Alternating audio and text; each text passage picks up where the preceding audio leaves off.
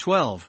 The Law of Least Effort. In his award-winning book, book, Guns, Germs, and Steel, anthropologist and biologist Jared Diamond points out a simple fact, different continents have different shapes. At first glance, this statement seems rather obvious and unimportant, but it turns out to have a profound impact on human behavior. The primary axis of the Americas runs from north to south. That is, the landmass of North and South America tends to be tall and thin rather than wide and fat. The same is generally true for Africa. Meanwhile, the landmass that makes up Europe, Asia, and the Middle East is the opposite. This massive stretch of land tends to be more east-west in shape.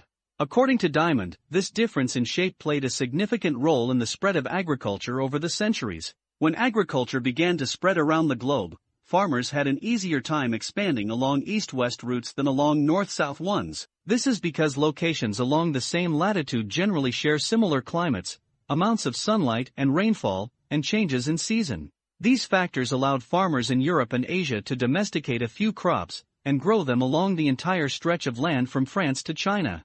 The shape of human behavior figure 13. The primary axis of Europe and Asia is east-west. The primary axis of the Americas and Africa is north-south. This leads to a wider range of climates up and down the Americas than across Europe and Asia. As a result, agriculture spread nearly twice as fast across Europe and Asia than it did elsewhere. The behavior of farmers even across hundreds or thousands of years was constrained by the amount of friction in the environment. By comparison, the climate varies greatly when traveling from north to south. Just imagine how different the weather is in Florida compared to Canada. You can be the most talented farmer in the world, but it won't help you grow Florida oranges in the Canadian winter. Snow is a poor substitute for soil. In order to spread crops along north-south routes, farmers would need to find and domesticate new plants whenever the climate changed. As a result, agriculture spread two to three times faster across Asia and Europe than it did up and down the Americas. Over the span of centuries, this small difference had a very big impact. Increased food production allowed for more rapid population growth. With more people, these cultures were able to build stronger armies and were better equipped to develop new technologies. The changes started out small a crop that spread slightly farther, a population that changes started out small a crop that spread slightly farther, a population that grew slightly faster but compounded into substantial differences over time. The spread of agriculture provides an example of the third law of behavior change on a global scale. Conventional wisdom holds that motivation is the key to habit change. Maybe if you really wanted it, you'd actually do it. But the truth is, our real motivation is to be lazy and to do what is convenient. And despite what the latest productivity bestseller will tell you, this is a smart strategy, not a dumb one. Energy is precious, and the brain is wired to conserve it whenever possible. It is human nature to follow the law of least effort, which states that when deciding between two similar options, people will naturally gravitate toward the option that requires the least amount of work. Asterisk for example, expanding your farm to the east where you can grow the same crops rather than heading north where the climate is different. Out of all the possible actions we could take, the one that is realized is the one that delivers the most value for the least effort. We are motivated to do what is easy. Every action requires a certain amount of energy. The more energy required, the less likely it is to occur. If your goal is to do 100 push-ups per day, that's a lot of energy. In the beginning, when you're motivated and excited, you can muster the strength to get started. But after a few days, such a massive effort feels exhausting. Meanwhile, sticking to the habit of doing one push-up per day requires almost no energy to get started. And the less energy a habit requires, the more likely it is to occur. Look at any behavior that fills up much of your life, and you'll see that it can be performed with very low levels of motivation. Habits like scrolling on our phones, checking email, and watching television steal so much of our time because they can be performed almost without effort. They are remarkably convenient. In a sense, every habit is just an obstacle to getting what you really want. Dieting is an obstacle to getting fit. Meditation is an obstacle to feeling calm. Journaling is an obstacle to thinking clearly. You don't actually want the habit itself. What you really want is the outcome the habit delivers. The greater the obstacle that is, the more difficult the habit the more friction there is between you and your desired end state. This is why it is crucial to make your habits so easy that you'll do them even when you don't feel like it. If you can make your good habits more convenient, you'll be more likely to follow through on them. But what about all the moments when we seem to do the opposite? If we're all so lazy, then how do you explain people accomplishing hard things like also lazy? then how do you explain people accomplishing hard things like raising a child, or starting a business, or climbing Mount Everest? Certainly, you are capable of doing very hard things. The problem is that some days you feel like doing the hard work, and some days you feel like giving in. On the tough days, it's crucial to have as many things working in your favor as possible so that you can overcome the challenges life naturally throws your way. The less friction you face, the easier it is for your stronger self to emerge. The idea behind Make It Easy is not to only do easy things. The idea is to make it as easy as possible in the moment to do things that pay off in the long run. How to achieve more with less effort. Imagine you are holding a garden hose that is bent in the middle. Some water can flow through, but not very much. If you want to increase the rate at which water passes through the hose, you have two options. The first option is to crank up the valve and force more water out.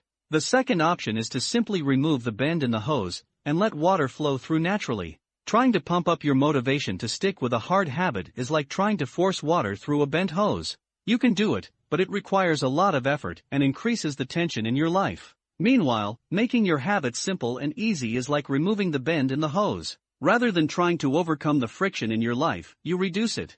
One of the most effective ways to reduce the friction associated with your habits is to practice environment design. In Chapter 6, we discussed environment design as a method for making cues more obvious, but you can also optimize your environment to make actions easier. For example, when deciding where to practice a new habit, it is best to choose a place that is already along the path of your daily routine. Habits are easier to build when they fit into the flow of your life. You are more likely to go to the gym if it is on your way to work because stopping doesn't add much friction to your lifestyle. By comparison, if the gym is off the path of your normal commute even by just a few blocks now you're going out of your way to get there. Perhaps even more effective is reducing the friction within your home or office. Too often, we try to start habits in high friction environments. We try to follow a strict diet while we are out to dinner with friends. We try to write a book in a chaotic household. We try to concentrate while using a smartphone filled with distractions. It doesn't have to be this way. We can remove the points of friction that hold us back. This is precisely what electronics manufacturers in Japan began to do in the 1970s. In an article published in the New Yorker titled Better All the Time, James Surowiecki writes, Japanese firms emphasized what came to be known as lean production, relentlessly looking to remove waste of all kinds from the, pro- the production process, down to redesigning workspaces, so workers didn't have to waste time twisting and turning to reach their tools. The result was that Japanese factories were more efficient and Japanese products were more reliable than American ones. In 1974, service calls for American-made color televisions were five times as common as for Japanese televisions. By 1979, it took American workers three times as long to assemble their sets. I like to refer to this strategy as addition by subtraction, Asterisk the Japanese companies looked for every point of friction in the manufacturing process and eliminated it. As they subtracted wasted effort, they added customers and revenue. Similarly, when we remove the points of friction that sap our time and energy, we can achieve more with less effort. This is one reason tidying up can feel so good. We are simultaneously moving forward and lightening the cognitive load our environment places on us. If you look at the most habit-forming products, You'll notice that one of the things these goods and services do best is remove little bits of friction from your life. Meal delivery services reduce the friction of shopping for groceries. Dating apps reduce the friction of making social introductions. Ride sharing services reduce the friction of getting across town. Text messaging reduces the friction of sending a letter in the mail. Like a Japanese television manufacturer redesigning their workspace to reduce wasted motion, successful companies design their products to automate, eliminate, or simplify as many steps as possible. They reduce the number of fields on each form. They pare down the number of clicks required to create an account.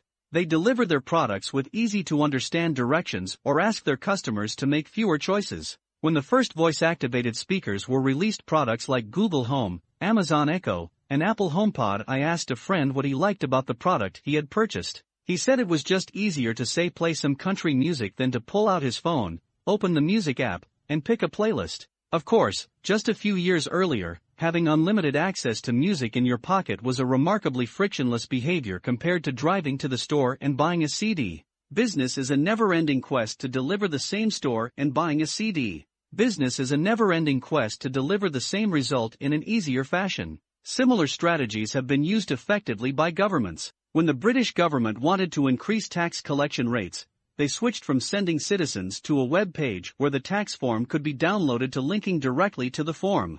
Reducing that one step in the process increased the response rate from 19.2% to 23.4%. For a country like the United Kingdom, those percentage points represent millions in tax revenue. The central idea is to create an environment where doing the right thing is as easy as possible. Much of the battle of building better habits comes down to finding ways to reduce the friction associated with our good habits and increase the friction associated with our bad ones. Prime the environment for future use. Oswald Nuckols is an IT developer from Natchez, Mississippi. He is also someone who understands the power of priming his environment. Nuckols dialed in his cleaning habits by following a strategy he refers to as resetting the room. For instance, when he finishes watching television, he places the remote back on the TV stand, arranges the pillows on the couch, and folds the blanket. When he leaves his car, he throws any trash away. Whenever he takes a shower, he wipes down the toilet while the shower is warming up. As he notes, the perfect time to clean the toilet is right before you wash yourself in the shower anyway. The purpose of resetting each room is not simply to clean up after the last action, but to prepare for the next action. When I walk into a room everything is in its right place, Nuckols wrote. Because I do this every day in every room, stuff always stays in good shape. People think I work hard, but I'm actually really lazy. I'm just proactively lazy. It gives you so much time back. Whenever you organize a space for its intended purpose, you are priming it to make the next action easy. For instance, my wife keeps a box of greeting cards that are pre-sorted by occasion birthday, sympathy, wedding, graduation, and more. Whenever necessary, she grabs an appropriate card and sends it off. She is incredibly good at remembering to send cards, because she has reduced the friction of doing so. For years, I was the opposite. Someone would have a baby, and I would think, I should send a card. But then weeks would pass and by the time I remembered to pick one up at the store, it was too late. The habit wasn't easy. Easy. There are many ways to prime your environment so it's ready for immediate use. If you want to cook a healthy breakfast, place the skillet on the stove, set the cooking spray on the counter, and lay out any plates and utensils you'll need the night before. When you wake up, making breakfast will be easy. Want to draw more? Put your pencils, pens, notebooks, and drawing tools on top of your desk, within easy reach. Want to exercise? Set out your workout clothes, shoes, gym bag, and water bottle ahead of time. Want to improve your diet? Chop up a ton of fruits and vegetables on weekends and pack them in containers, so you have easy access to healthy, ready to eat options during the week. These are simple ways to make the good habit the path of least resistance. You can also invert this principle and prime the environment to make bad behaviors difficult. If you find yourself watching too much television, for example, then unplug it after each use. Only plug it back in if you can say out loud the name of the show you want to watch. This setup creates just enough friction to prevent mindless viewing. If that doesn't do it, you can take it a step further. Unplug the television and take the batteries out of the remote after each use, so it takes an extra 10 seconds to turn it back on. And if you're really hardcore, move the television out of the living room and into a closet after each use. You can be sure you'll only take it out when you really want to watch something. The greater the friction, the less likely the habit. Whenever possible, I leave my phone in a different room until lunch. When it's right next to me, I'll check it all morning for no reason at all. But when it is in another room, I rarely think about it, and the friction is high enough that I won't go get it without a reason. As a result, I get 3 to 4 hours each morning when I can work without interruption. If sticking your phone in another room doesn't seem like enough, tell a friend or family member to hide it from you for a few hours. Ask a coworker to keep it at their desk in the morning and give it back to you at lunch. It is remarkable how little friction is required to prevent unwanted behavior. When I hide beer in the back of the fridge where I can't see it, I drink less. When I delete social media apps from my phone, it can be weeks before I download them again and log in. These tricks are unlikely to curb a true addiction, but for many of us, a little bit of friction can be the difference between sticking with a good habit or sliding into a bad one. Imagine the cumulative impact of making dozens of these changes and living in an environment designed to make the good behaviors easier and the bad behaviors harder. Whether we are approaching behavior change as an individual, a parent, a coach, or a leader, we should ask ourselves the same question. How can we design a world where it's easy to do what's right? Redesign your life so the actions that matter most are also the actions that are easiest to do. Chapter Summary Summary Human behavior follows the law of least effort we will naturally gravitate toward the option that requires the least amount of work. Create an environment where doing the right thing is as easy as possible. Reduce the friction associated with good behaviors. When friction is low, habits are easy. Increase the friction associated with bad behaviors. When friction is high, habits are difficult. Prime your environment to make future actions easier.